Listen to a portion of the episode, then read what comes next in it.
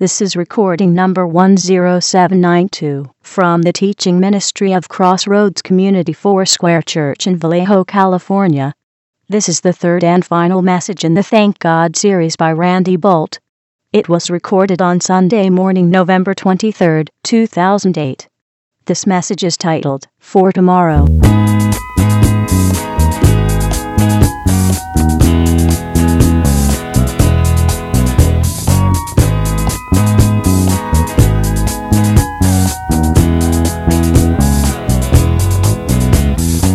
Going to uh, conclude uh, this series of messages about the things, and I, and I admit it's a little self serving, but about the things that I'm particularly thankful for this Thanksgiving season.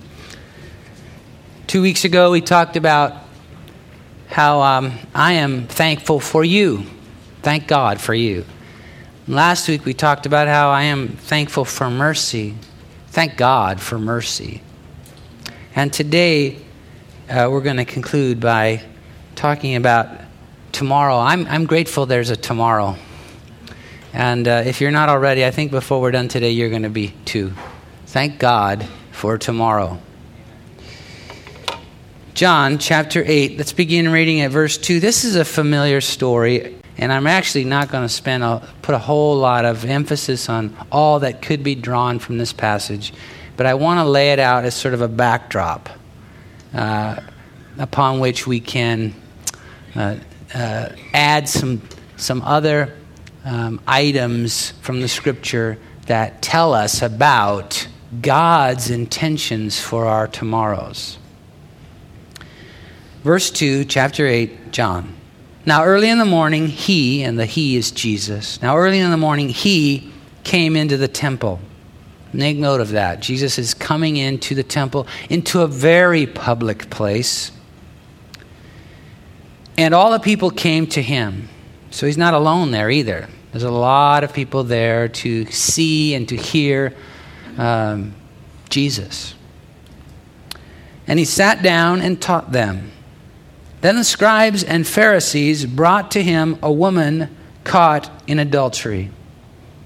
And when they had set her in the midst, they said to him, Teacher, this woman was caught in adultery in the very act.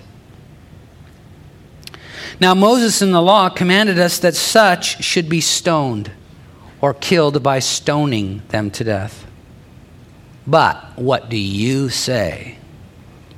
This they said, testing him that they might have something of which to accuse him. See, they don't care. This is a very ugly, brutal, um, despicable scene. And the ones who have created it, the scribes and Pharisees, they really don't care about this woman. They don't care about the adultery. The only thing that they're after here, they've created this whole monstrous moment to see if they can catch Jesus in some kind of action or words that will turn the crowds against him. And they think they've got him nailed to the wall. But Jesus, in the middle of verse 6, but Jesus stooped down. Notice that he doesn't gawk or stare.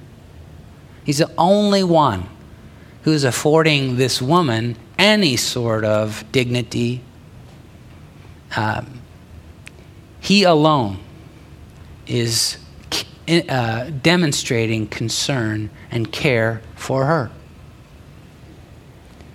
But Jesus stooped down and wrote on the ground with his finger as though he did not hear. So when they continued asking him, they keep pressing him, What do you say? Moses says we should stone her. What do you say? Moses says we, And right here, Moses says we should stone her. What do you say? Finally, he raised himself up and said to them, He who is without, without sin among you, let him throw a stone at her first. And again he stooped down and wrote on the ground. Then those who heard it, being convicted by their conscience, went out one by one, beginning with the oldest, even to the last, and Jesus was left alone, and the woman standing in the midst.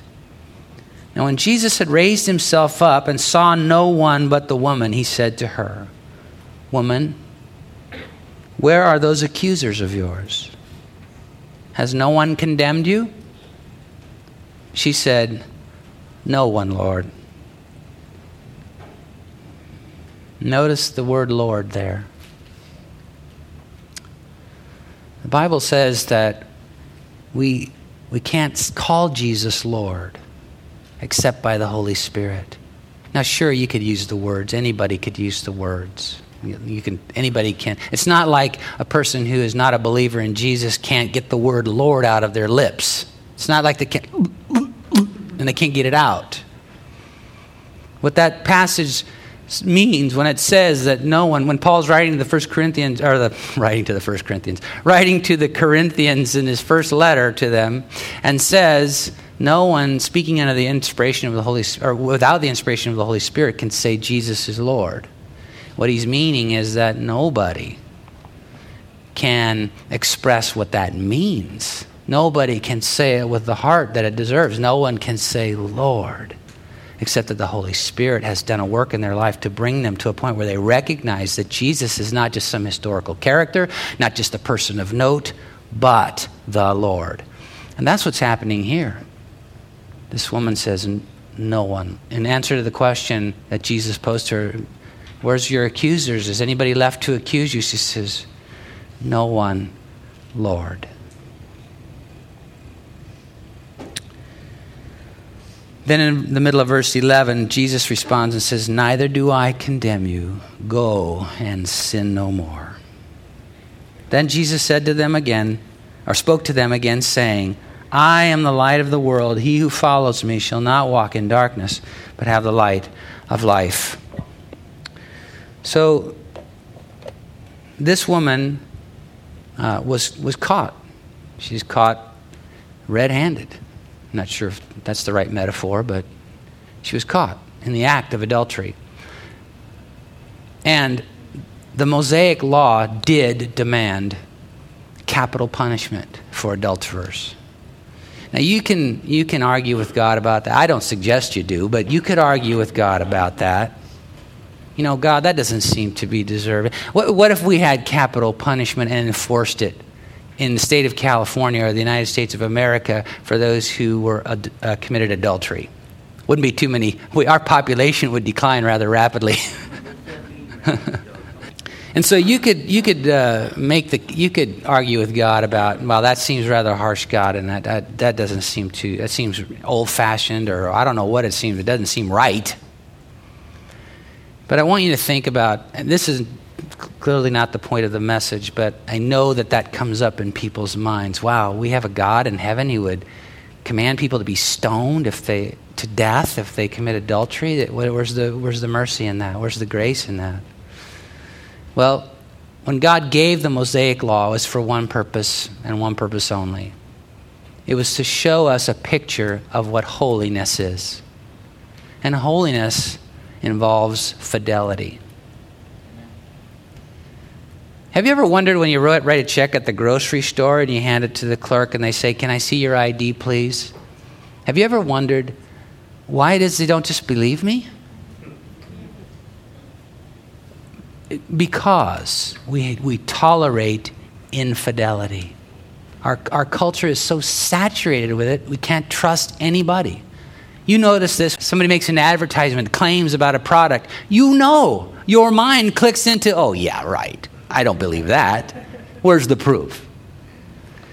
We have our heart, we don't even know, we don't even, we're not even aware of how pervasive our culture has been saturated by infidelity. And so, if the primary relationships in our culture, husbands and wives, if you can't find it there, if you tolerate infidelity there, it just begins to spread and create the mess we have and God, when He was giving the law to Moses and to the, and to the Hebrews, He was saying, I don't want you to have a world like that. And that's why uh, He made a strong statement about it. Now, that's really not the point of the message. The point is, this woman is guilty, and dear ones, her life is over. Her life is over. She stands accused of a capital crime, and, and there's, there's no defense. She was caught in the very act. Now, not to mention the fact that it takes two to commit adultery, and you know, some somehow or another, the guy doesn't isn't brought into trial. But laying that aside, she has no defense. Have you ever been reached a point in your life where you've thought, you know, my life is over? And I, I don't mean that, you know, you, you, you thought you were going to keel over and, and die on the spot. But everything that, you know, all of the hopes and everything you imagined your life to be has come to an end. And you know it. And you feel it. And you know that, when, that beyond this point, beyond this point where your life is as you had dreamed and expected and anticipated it would be, beyond that point where, where it ends, is just maintenance. You know, when you step into the next frame, it's just existing, it's just maintaining, it's just all of the hope, all the anticipation, all the expectation is gone. It ends here. How many of you would raise your hand to say, I know what that feels like? I've been there.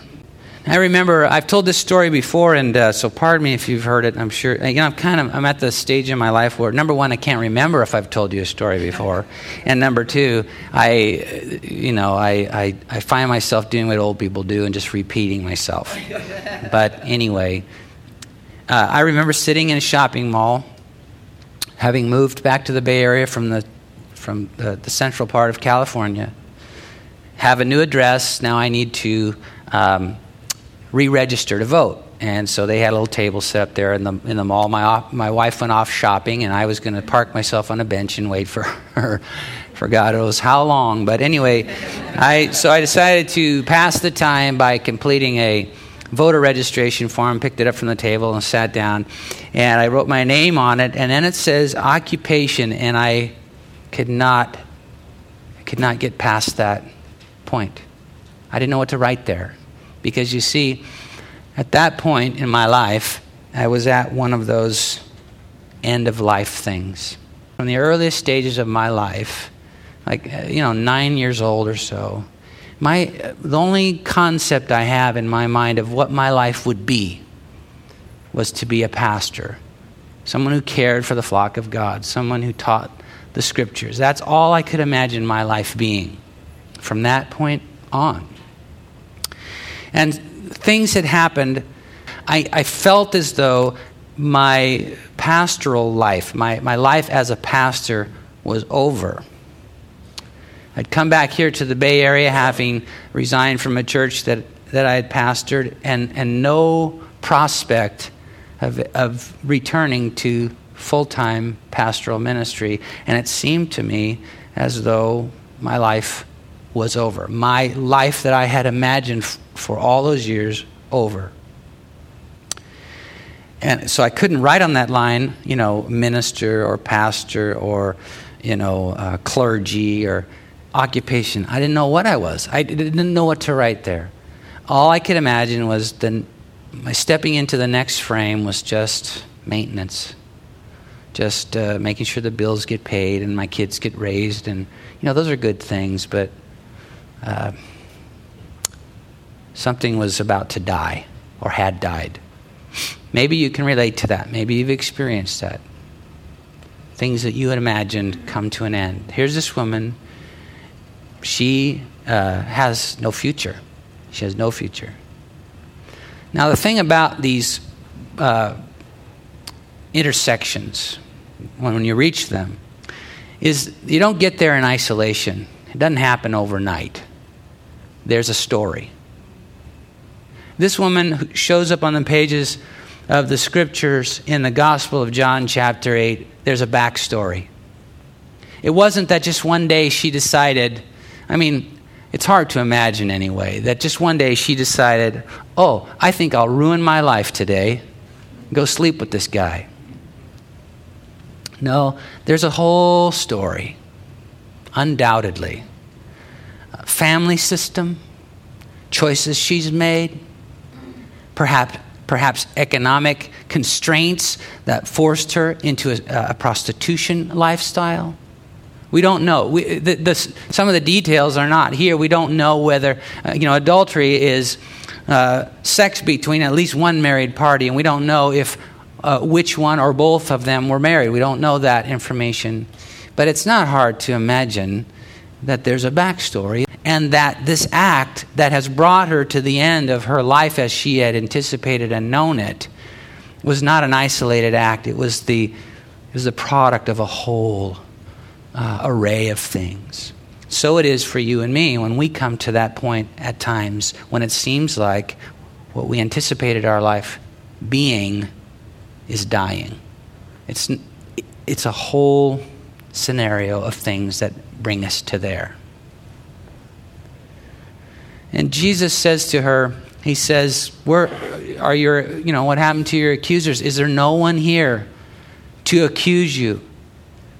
And she says, No, Lord. And you know, it's funny. I know that this is totally um, subject and uh, subjective and conjecture on my part. You cannot really. Uh, no one could could uh, substantiate one way or the other what one way or the other what I'm going to say. But to me, it sounds like the context and, and everything of the story sounds like there's almost regret in the woman's voice. No one. It's almost like, in a perverse way, she would like for the judgment to fall. For this wretched story that has brought her to this point to somehow come to an end, even if it meant the end of her life. Now, I, again, that's totally conjecture on my part, except that I, I can relate to it. No one, there's no one, no one left, Lord. And then Jesus says those remarkable words. He says, Neither do I condemn you. And then he says, Go. And he handed her the keys to her future. Go. Now, go and sin no more. The history, the stuff that brought you to this point, done. Done. Now, I'm not telling you go and then repeat all that. No. He says, go and sin no more. And it wasn't, it wasn't um, uh, him uh, cautioning her, no, don't sin anymore. Don't do this all over again. I don't want to see you back here in three years. It wasn't that. He was saying, here's the keys to your future, and all that baggage is gone. Go and sin no more. Live a life apart from everything that brought you to this point. Isn't that amazing? Isn't that just remarkable? It's hard to believe. But many of us in this room have experienced it. And a lot of us, the rest of us, I believe, kind of need to experience that today.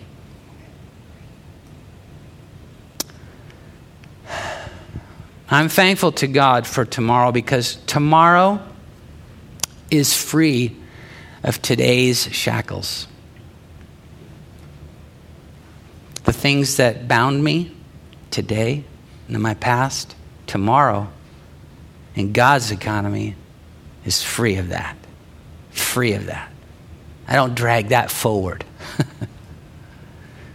God's tomorrow for my life is free of today's shackles. That's what, the, what we read in chapter 8, verse 11 of the Gospel of John. I'm also thankful to, for tomorrow because tomorrow is filled with the hope of purpose. In Jeremiah chapter 29, verses um, 10 and 11, it says, For thus says the Lord, after 70 years are completed at Babylon, I will visit you and perform my good word toward you, and cause you to return to this place. For I know the thoughts that I think toward you, says the Lord thoughts of peace and not of evil, to give you a future and a hope.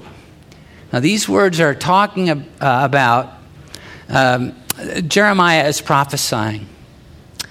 And uh, he's talking to the people of the southern kingdom of Israel, the people of Judah, who are about to be taken off uh, into bondage or slavery uh, by the Babylonians.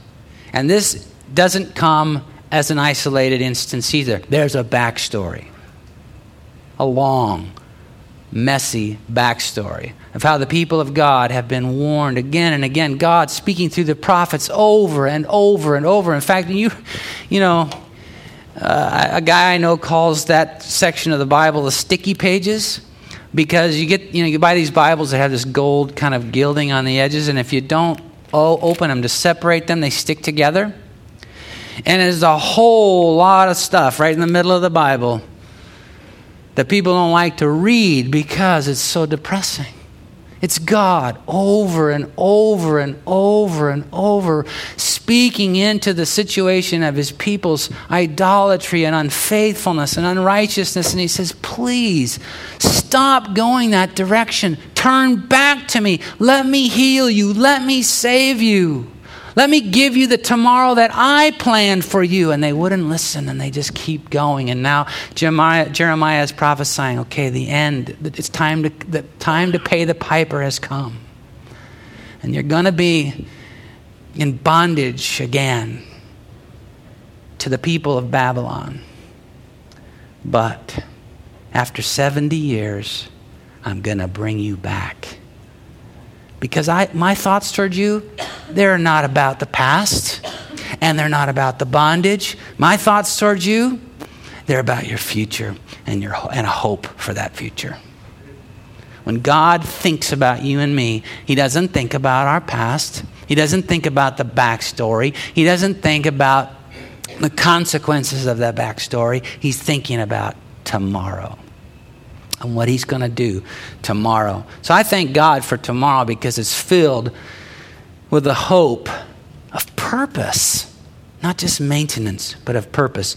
I'm also thankful to God for tomorrow because tomorrow is infused with joy. And Psalm 30, verses 4 and 5 say, Sing praise to the Lord, you saints of His, and give thanks at the remembrance of His holy name, for His anger is but for a moment, His favor for life. Weeping may endure for a night, but joy comes in the morning.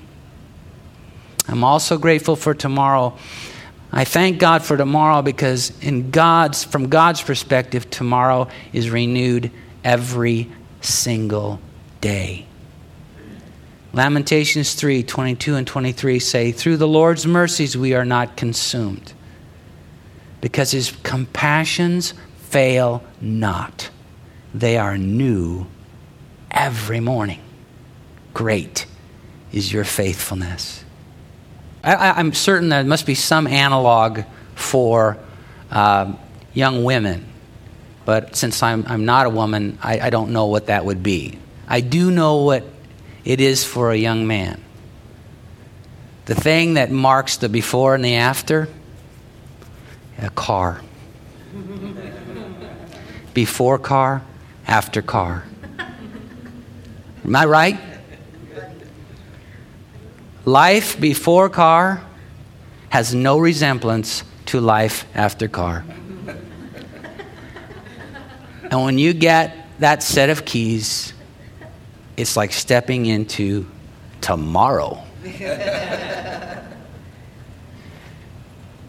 and Dear one, in a very crude way, uh, I mean, my, my analogy is crude, but that's what's happening here with this woman when Jesus says, Go and sin no more, and then gives her the keys to her future. It's not going to be anything like the past, it's going to be everything about what God planned.